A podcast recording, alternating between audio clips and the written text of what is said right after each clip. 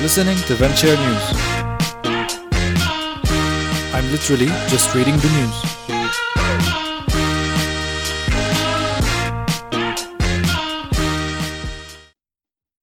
Good day from Montreal. You're joining me today on December 13th to follow up with the news that we have from Canada and Montreal for all startup, technology, and venture capital news. Starting with Betakit, the first article talking again about Lyft's launch in Toronto. Uh, they have partnered with uh, Sick Kids Foundation. Uh, they decided to start a donation initiative where during the month of December they're going to be rounding up every trip value and donating the difference to the Sick Kids Foundation. Starting January, anyone in Toronto using Lyft will be able to round up their own trip and donate the difference to a cause of their choice.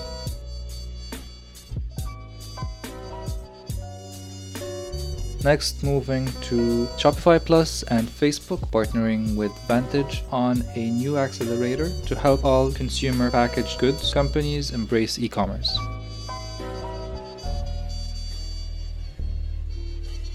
Next, we have Montreal based clean tech VC firm Cycle Capital Management announcing a first closing of $116 million Canadian and their uh, new joint fund with Beijing's Qingdao City Construction Investment Group.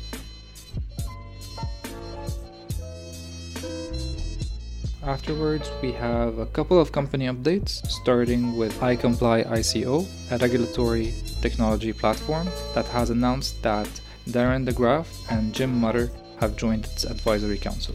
DeGraff is an adjunct professor of finance at the University of British Columbia. Mutter is the owner of Whiteboard Law, a boutique business law firm, and was previously president of the Premier's Technology Council for three years and served on the board of directors for companies such as QHR Technologies and Fesimatworks. Moving on, we have Betakit's roundup of AI news with their AI Times. The first topic in AI Times is MindBridge AI, named BNN's top disruptor, targeted to financial auditors, governments, and not for profit organizations. Uh, the company raised $4.3 million in June, with lofty ambitions of generating $100 million in revenue in four years. Next, we have RBC's initiative Our Stories that interviews John Elrich, asking him what's the worst part of his career, and he says having to personally fire 150 employees.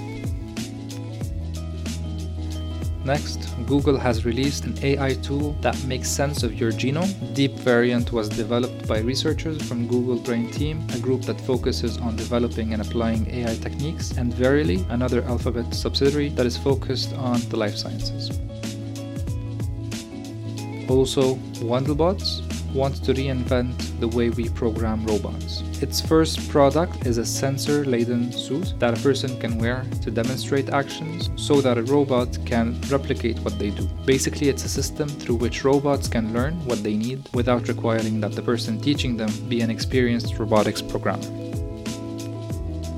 Next, we have a Salesforce report that says that 56% of small and medium businesses say they're not ready for, for AI. According to the report, small and medium businesses are depending on technology to fuel growth, but they are finding it difficult to purchase, implement, and scale it. The data suggests that leaders of these businesses don't have the time or expertise to address long term needs.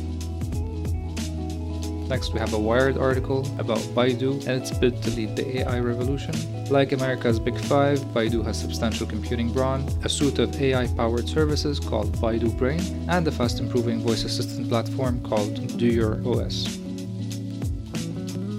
ZDNet covers IBM's new Power 9 chip that was built for AI and machine learning. The company has designed the new chip specifically to improve performance on common AI frameworks like Chainer, TensorFlow, and Caffe, and claims an increase for workloads running on these frameworks by up to almost four times. And finally, Betakit covers 15 years of Toronto tech. Next in Montreal and technology, we have great news for cutting edge food, food tech, and ag tech startups in Montreal. Rabobank, a global food and agribusiness bank, is bringing its food and agriculture pitch competition to Canada for the first time on May 16, 2018. The 12th edition of FoodBytes is coming to Montreal to help food entrepreneurs receive the capital, mentorship, and connections they need to grow their businesses. Pitch applications are open, and startups that demonstrate traction, scalability, and innovation are focused on sustainability and social impact are encouraged to apply before Sunday, March 11 for that competition.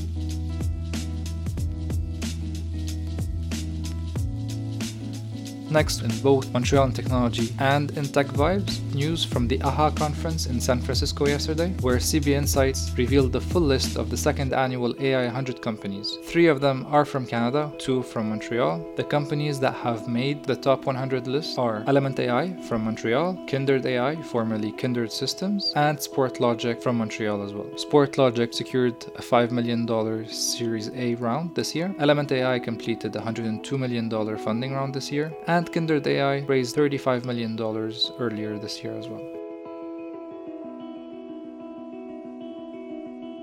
That's it for today. I'll be waiting for you tomorrow with more startup technology and venture capital news. Thank you. Have a great day.